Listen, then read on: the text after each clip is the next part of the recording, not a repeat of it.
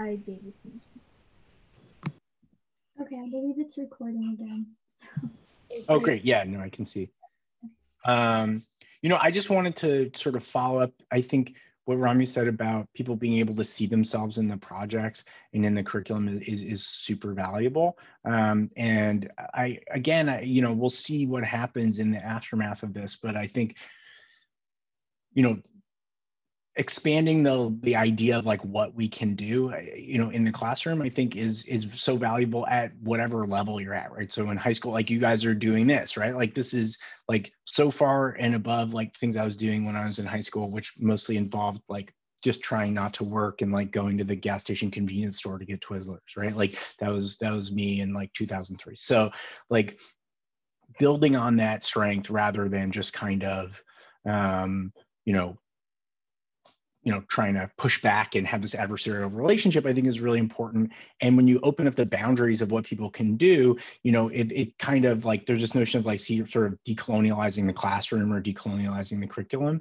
and essentially saying well you know if we want to have difference in the classroom we have to accept and and and enjoy different approaches to the same thing right? Rather than having these very narrowly tailored assignments. And i think it's very hard for instructors to to drop that but hopefully you know as as the younger cohort kind of comes up, that will change.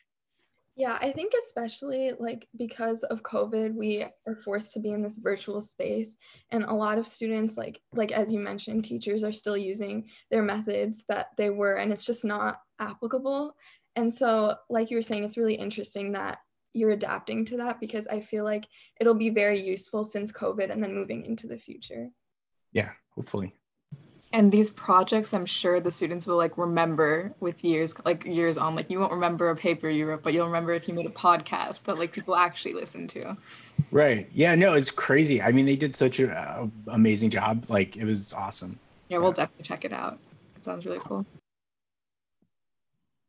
Um, just out of curiosity being specialists in epidemiology did you predict that levels of mortality related to covid would advance as high as they did um, prior to it actually happening? I mean, so I'm curious what Rami thinks. I'll say for myself, I, I I'm consistently far too optimistic about how things are going to go. Um, the pod, one of these podcasts, they in, the students, you know, asked me some questions, and they were like, "How's vaccine distribution going to go?" I'm like, "Great, we're totally good. We're set up for that." So obviously, you know, so I've I've always, and my wife, who is a sociologist and and maybe has like less of a soft spot for public health, um, is like, "No, everything's screwed up, and it's going to continue to be screwed up." So um, I would say I've been like totally. I was like the person who's like, ah, we probably don't need masks in March. And ah, you know, it'll be my daughter's birthday's in April, right? We had her birthday at home. I was like, my son's the end of May. I was like, we'll be out of here for his birthday. We'll see the grandparents. No. Mine's in June, my wife's in July. No. Right. And we're probably going from third birthday for Phoebe to fourth birthday probably at home. Grandparents just got their shots, so we're lucky on that front. So maybe they'll come. I don't know. Um, but like, you know, I had no idea completely surprised. I think only a few people had the foresight to see where we were going. Um, can you actually kind of talk a little bit more about um, like your personal opinion on how um, vaccines, like as they're being more distributed in the U.S., what practices should be implemented to protect more vulnerable uh, members of the population, and how we can move forward in this situation to end the pandemic as soon as possible? Sure.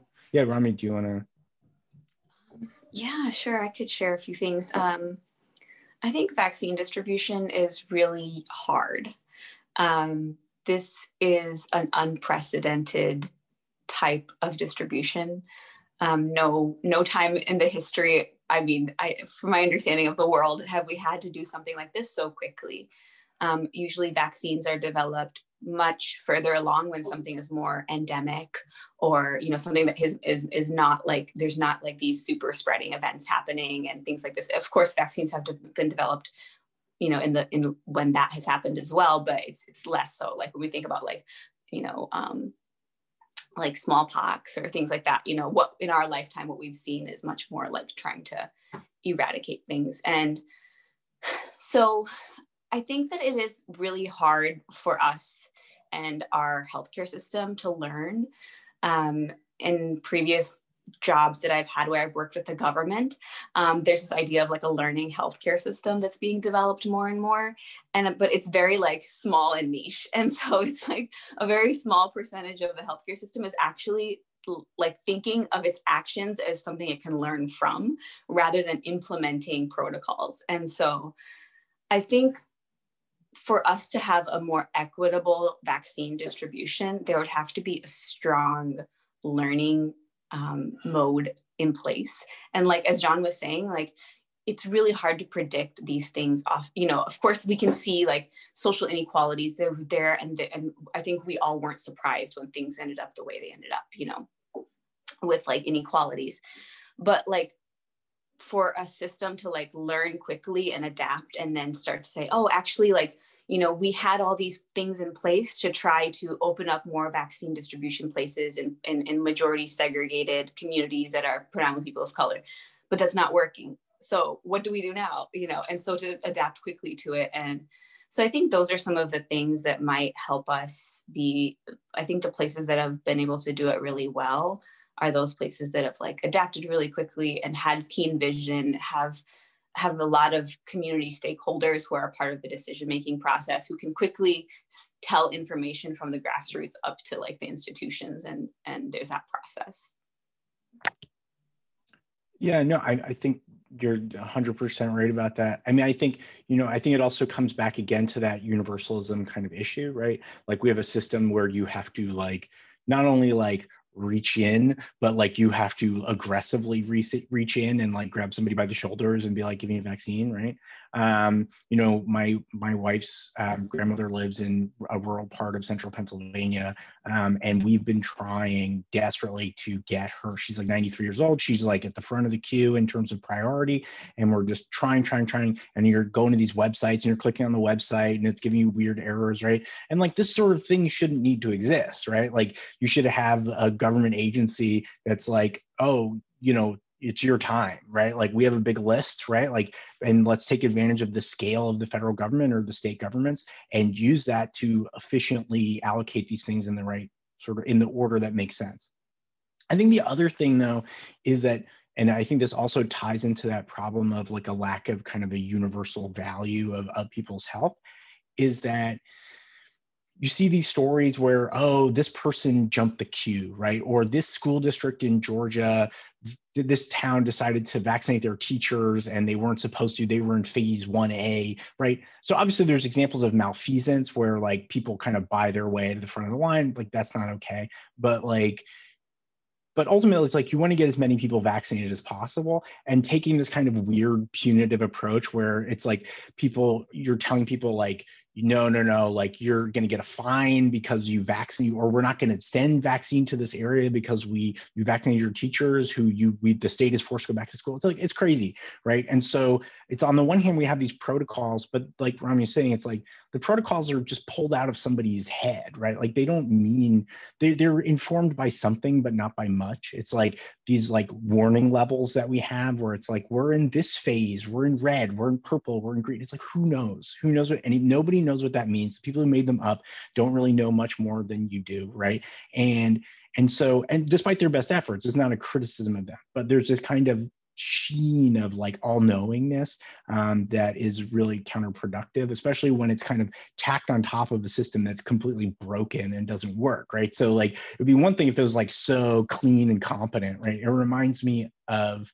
um, so I was in high school and college around uh, September 11th, and you'd go you go to travel and they'd be like, the terrorism warning is orange, it's red. It's like again, total total garbage, total baloney, right? To paper over a system that was like once again structured by racism structured by cronyism and you know and all this this things that drive our healthcare system uh, it shouldn't be a surprise that they kind of reflect our national security priorities here, right? Like so I'm, i think it's it, we keep coming up with these band-aids to put on top of gaping wounds to pretend that they're not there um, and and a lot of this kind of you know uh, obsession with prioritization obsession with categorizing is is is a symptom of that i think so um, I have another question, and it's actually like geared towards you both and your perspectives. So we were talking about this before the meeting, but um, as uh, you guys specialize in epidemiology and public health, how was it like seeing what you've been studying for a while actually happen like in real life? Um, like how is that like in your perspective? Um, maybe I'll take this one and then I'll pass up to you. I mean, I would say eh, for anybody, most of us who work in this area, there is nothing surprising that happened, right? Everything that happened was like, you know, so I was wrong about the trajectory of things. I thought this was going to be better than it was. So shame on me. But I did think it would be characterized by massive amounts of inequality, right? And I, I haven't been wrong in my prediction, right? And that we would be way behind every other conceivable place in that inequality, right? And so I think it's very frustrating to watch because it's like, no, no, we told you, right? And and we know about these things. And I think part of it is that health inequality and like social epidemiology are sometimes and uh, again, I think this kind of is this like colonialization of the curriculum idea where it's like these are soft things and hard things are virology and vaccine development, which are imp- very important things, as we know but it turns out now everybody's turning around they're like whoa these problems are really hard. And it's like yeah yeah yeah no they're really difficult. Like you know and it's it's not patting ourselves on the back it's just an inherently difficult thing. And it's like if our systems were designed to kind of deal with these problems and also to encounter the, the the thing that makes it different is it's like you know you have to push back on something that is not comfortable to push back on, right? It's easy to like hate a virus. It's another thing to say like we have a rotten political system, we have a terrible healthcare system, right?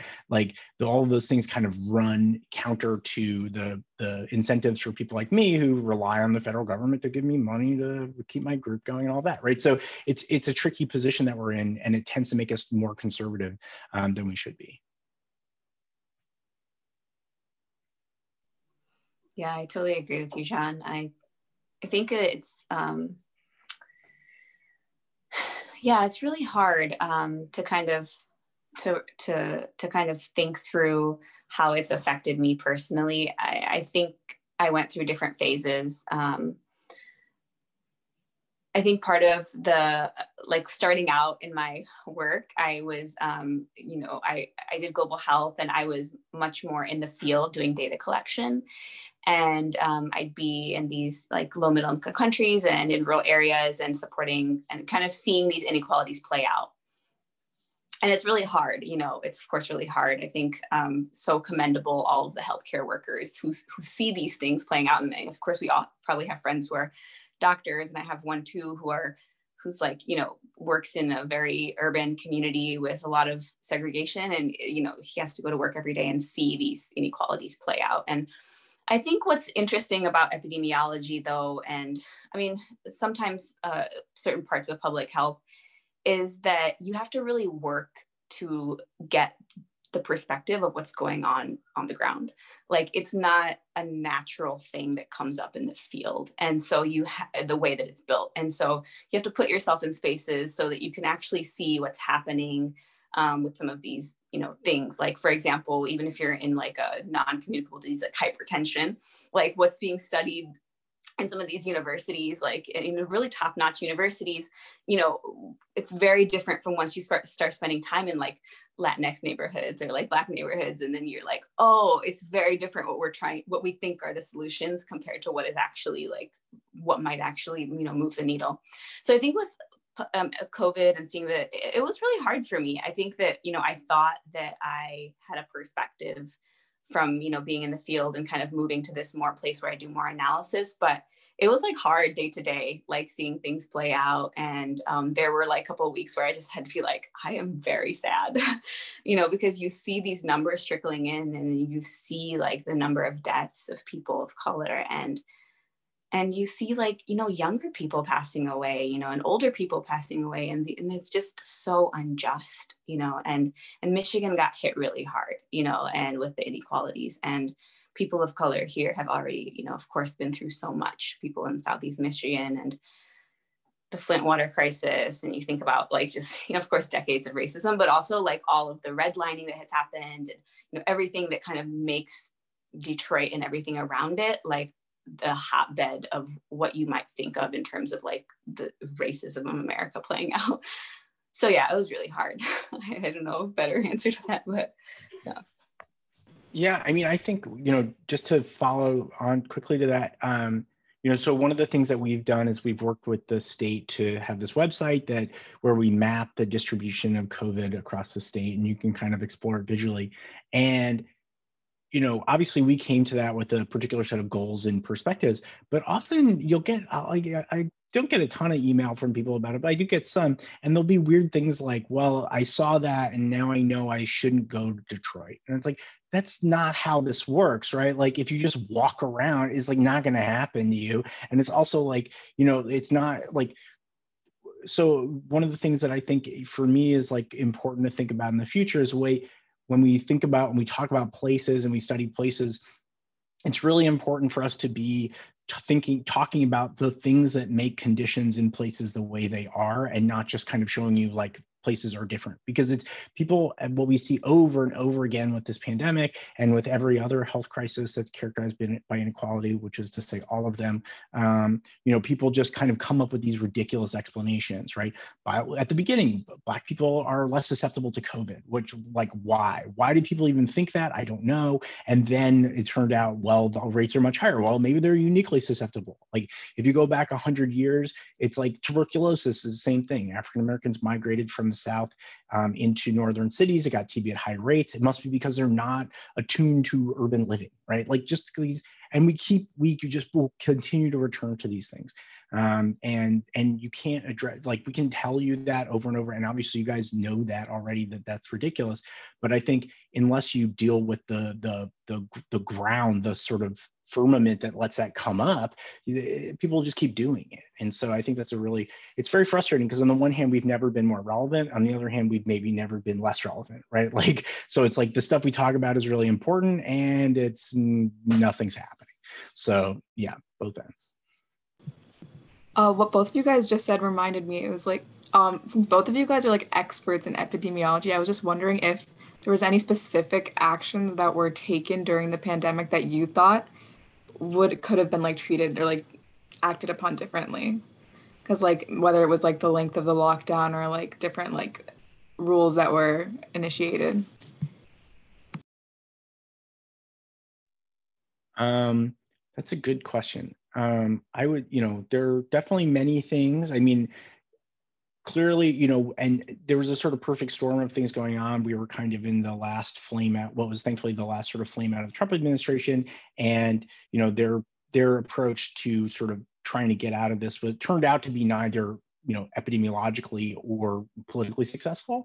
Um, but they just were like well if we bury this if we minimize it if we don't level with people then it'll like go away right? Which was just like wishful like i have kind of wishful thinking where it's like no no no i can I'll, I'll, have another cookie. It's not a problem, right? Like, like that's the level of wishful thinking that I engage in is like just kind of like recreational overeating, right? But when you're talking about like hundreds of millions of people's lives, just pretending that something's not a problem and like making it go away, like is insane. And so, you know, we were in that environment, which just kind of fueled all the problems they already have. So that's not a specific action, um, but it is kind of, you know, it, it is kind of a the environment. I would say in terms of actions or things that like from a public health perspective that we could do better um, is not encountering resistance and just telling people that they're idiots, right? Like I think there's a very kind of like like on the liberal side of the political spectrum, there's there's sort of blame or or learning to go around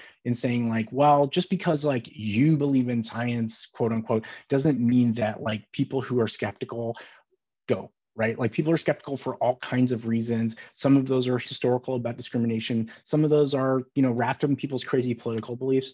But ultimately, like the problems of like racism or problems of dehumanization and the problems of you know of saying that people who reject masks and all this stuff which is like completely infuriating but like if we just kind of reduce them to a caricature we don't really solve the problem and everybody's position get more entrenched. Um, so i would say you know the framing of these things and the explanation of them like leveling with people like when we have a lockdown explain why what's the rationale you know when are we going to ease up on this? And and and being a little more, more humble in terms of saying like well we hope this is going to do something. We don't know exactly what's going to happen. I think there's a lot of this like expertise that comes from nowhere. And the conversations that we have on this side of the fence is like, do you know why we're doing this? And it's like, like not we, like obviously like nobody asked me when we should lock down, but like, but like you know, Ramya and, and I and other people in, in, our group will talk and we'll go, like, why are they doing X, Y, or Z? And people will say, well, are is Washington County in orange right now? I'm like, I have no idea. I'm not paying attention. Like it's it completely irrelevant, right? And so it's mystifying and it's supposed to make us look authoritative and it just kind of makes us look distant and dumb and and out of touch. So I think, you know, more direct communication. Um, the new administration seems to be doing some of that. Um, and that's promising, even though like I'm not completely in love with everything about the Biden administration. Will hopefully take us in, in a good direction.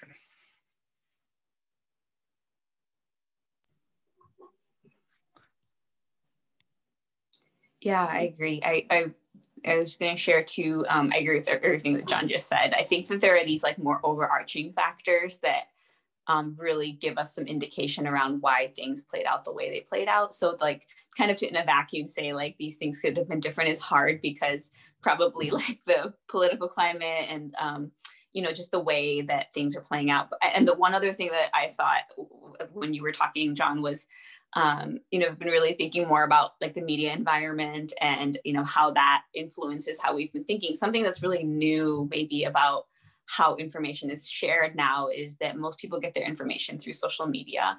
And so you know that maybe wasn't the case like 30 40 years ago you know and so when you have these non-pharmaceutical interventions and a government says hey just do this you know and people like as much as they believe in the institution they do it you know.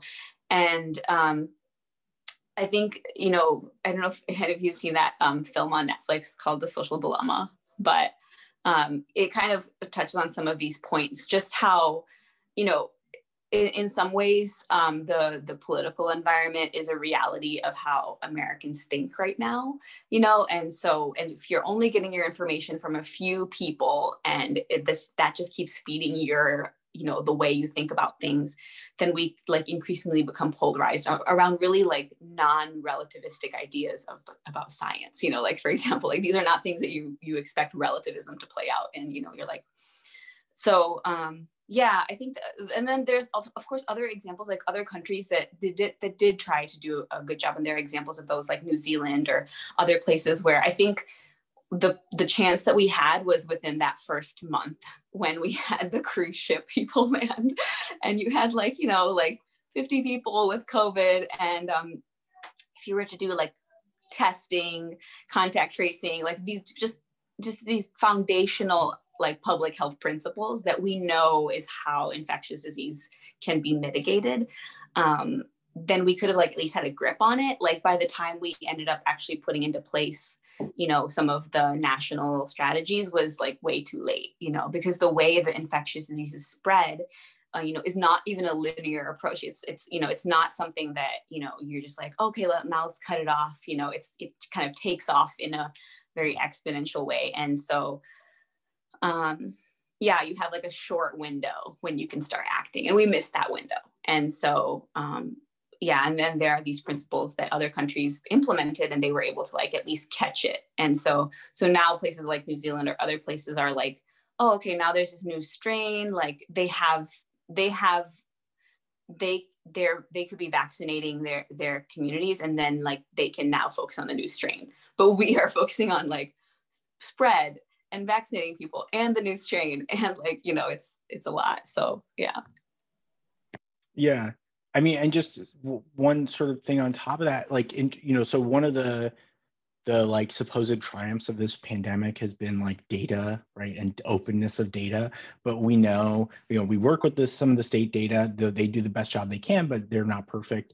Um, and one of the things I think about a lot is this idea. Well, we could in Michigan, we weren't going to like lock down. We weren't going to have this eh, testing program ramp up because there were no cases here. There were there were 30 cases or 100 cases in Ohio, um, which last I checked is pretty close. And you know, people go there and come here with some regularity. Um, and but at the same time, it was like, well, there's no case in Michigan. So then a case shows up in Michigan. Now one case. Now we shut down. It's like you know, again, it's that fragmentary quality of the way we do things, where it's like, no, we it has to be a problem. Like we have to wait for it to be bad in Michigan specifically, right, to do something about it, even though everything tells us that you know it's a problem. Um, so yeah, that, that's one of those things where I wish like as a country we could have acted earlier. Um, yeah. yeah, going off of what you said um, in terms of social media, I think something that is specific to America is that we will we were already so polar because of um, the political climate. And then um, like a lot of teenagers started using the app TikTok in 2019. And then I think that actually played a really big role in the election and in the pandemic because you see people that have no experience in healthcare and hold like a disposable mask up to a hose and some water spills out of it and they're like see it's ineffective. And so many people see that and then you see like this politici- politicization of masks where there's a side of the country that doesn't wear it and there's a side that promotes it. So it creates so much polarity that already exists and it's just not helpful because especially like the governor put a lockdown and that you have a group of high schoolers that follow the lockdown and then you on social media everyone's throwing a party in their house or like up north or something. Like it's not really helpful at all yeah i mean and, and I, I mean it's such a hothouse environment under the best of circumstances right? But like then when everybody's stuck at home right like this is a window out of your house or right like and i think it just encourages things to go kind of even further. I mean i think also it's like also everybody's an expert all of a sudden right? And ultimately like even the experts should probably stop talking so much like right? They're just like there's so many opportunities to like be an expert kind of frame yourself as one. Like in the new york times they have this thing is like what are epidemiologists doing for christmas? And it's like just stay home right? Like you don't need to know. And like you know many of those people like they don't even work on this stuff. Not that that really matters. Like they're smart nice people. But like you know all that is just like this we privilege all this expertise when ultimately like you know it's a contagious disease. It kills people. Maybe you should try not to get it. Maybe you should put something over your face. That kind of makes sense. Like all of the things that we've kind of arrived at uh, other than the kind of like like eye-opening science behind the vaccines which is amazing um, is like really obvious, right? And so we have to take these like crazy loops to tell people things that are obvious. And I think part of that is everything is framed as some expert. Experts are inherently left of center or you know pointy-headed liberals, and so that creates one set of problems, right? Like and and and all of these issues. And if you just were like, you get it, you're not dumb, like spit comes out of your mouth spit has viruses in it. Maybe if you just put like a, a cloth there that could help. I don't know. It might it might not you know? But ultimately like so much of this stuff is like far less complex and threatening um, than we make it out to be. Yeah and there's also a set of people that don't want to get the vaccine and then they spread um, you know like crazy myths and lies about the vaccine on tiktok and social media so that it's just so bad how polar our situation is right now. Yeah, no, I mean, I think, you know, I, I think that the it's like the medium is obviously important. Social media like has its own sort of particular characteristics, but there were anti-maskers in 1918 right? Like vaccine hesitancy kind of came of age prior to the advent of social media, like in the late 90s, right? So, I mean, I think these things pour gas on it, but I think a lot of them are, a lot of the problems are more evidence of people's like atomization or of their alienation in terms of like politics or, or economics, right? And lashing out at these kind of like perceived, like QAnon is a good example of that. Like QAnon is this like insane conspiracy theory, you know, and like with an amazing cast of characters, including like John Kennedy Jr., right? But ultimately like it, it's a world that people can kind of dive into to explain why the world that as they see it is as bad as it is. And so that makes people susceptible to conspiracy theories and to the idea to things that are like kind of counterintuitive because we we were forced to accept a world that also doesn't really make a lot of sense right? Like like where the economic conditions are totally out of whack. The healthcare system is terrible but somehow we we can't afford to have universal healthcare, but we can't afford to have a system that like there was a story in the New York Times a couple days ago that just like blew my mind, which is that like certain hospital systems will refuse to bill Medicare or Medicaid for um, people who've been in car accidents because they want to be able to sue them to get a lien on their judgment for if they you know they win a, a, settlement right? It's like that's that's a that's a sick society. That's a sick healthcare system right? And like it abuses people. So it's like if you're subject to that in one way shape or form um, maybe it's not surprising that you turn to these crazy explanations right? So i think on the one hand it's like social media obviously you know the the companies that mediate that conversation are a big part of the problem and and individuals do have a role to play in terms of policing their own behavior and thinking about why they're doing what they're doing. So that's all really important. But part of it is like the structures that we find ourselves in kind of push people to do like ridiculous things. Um, and, and I think it, we shouldn't discount that. Yes, that's a really good explanation. Um, that's actually all the questions that we had for like the little recording that we were doing. But so we just want to thank everyone who was watching and thank you guys for coming in today. Uh, we'll talk a little bit after we end the recording, but that's all we have.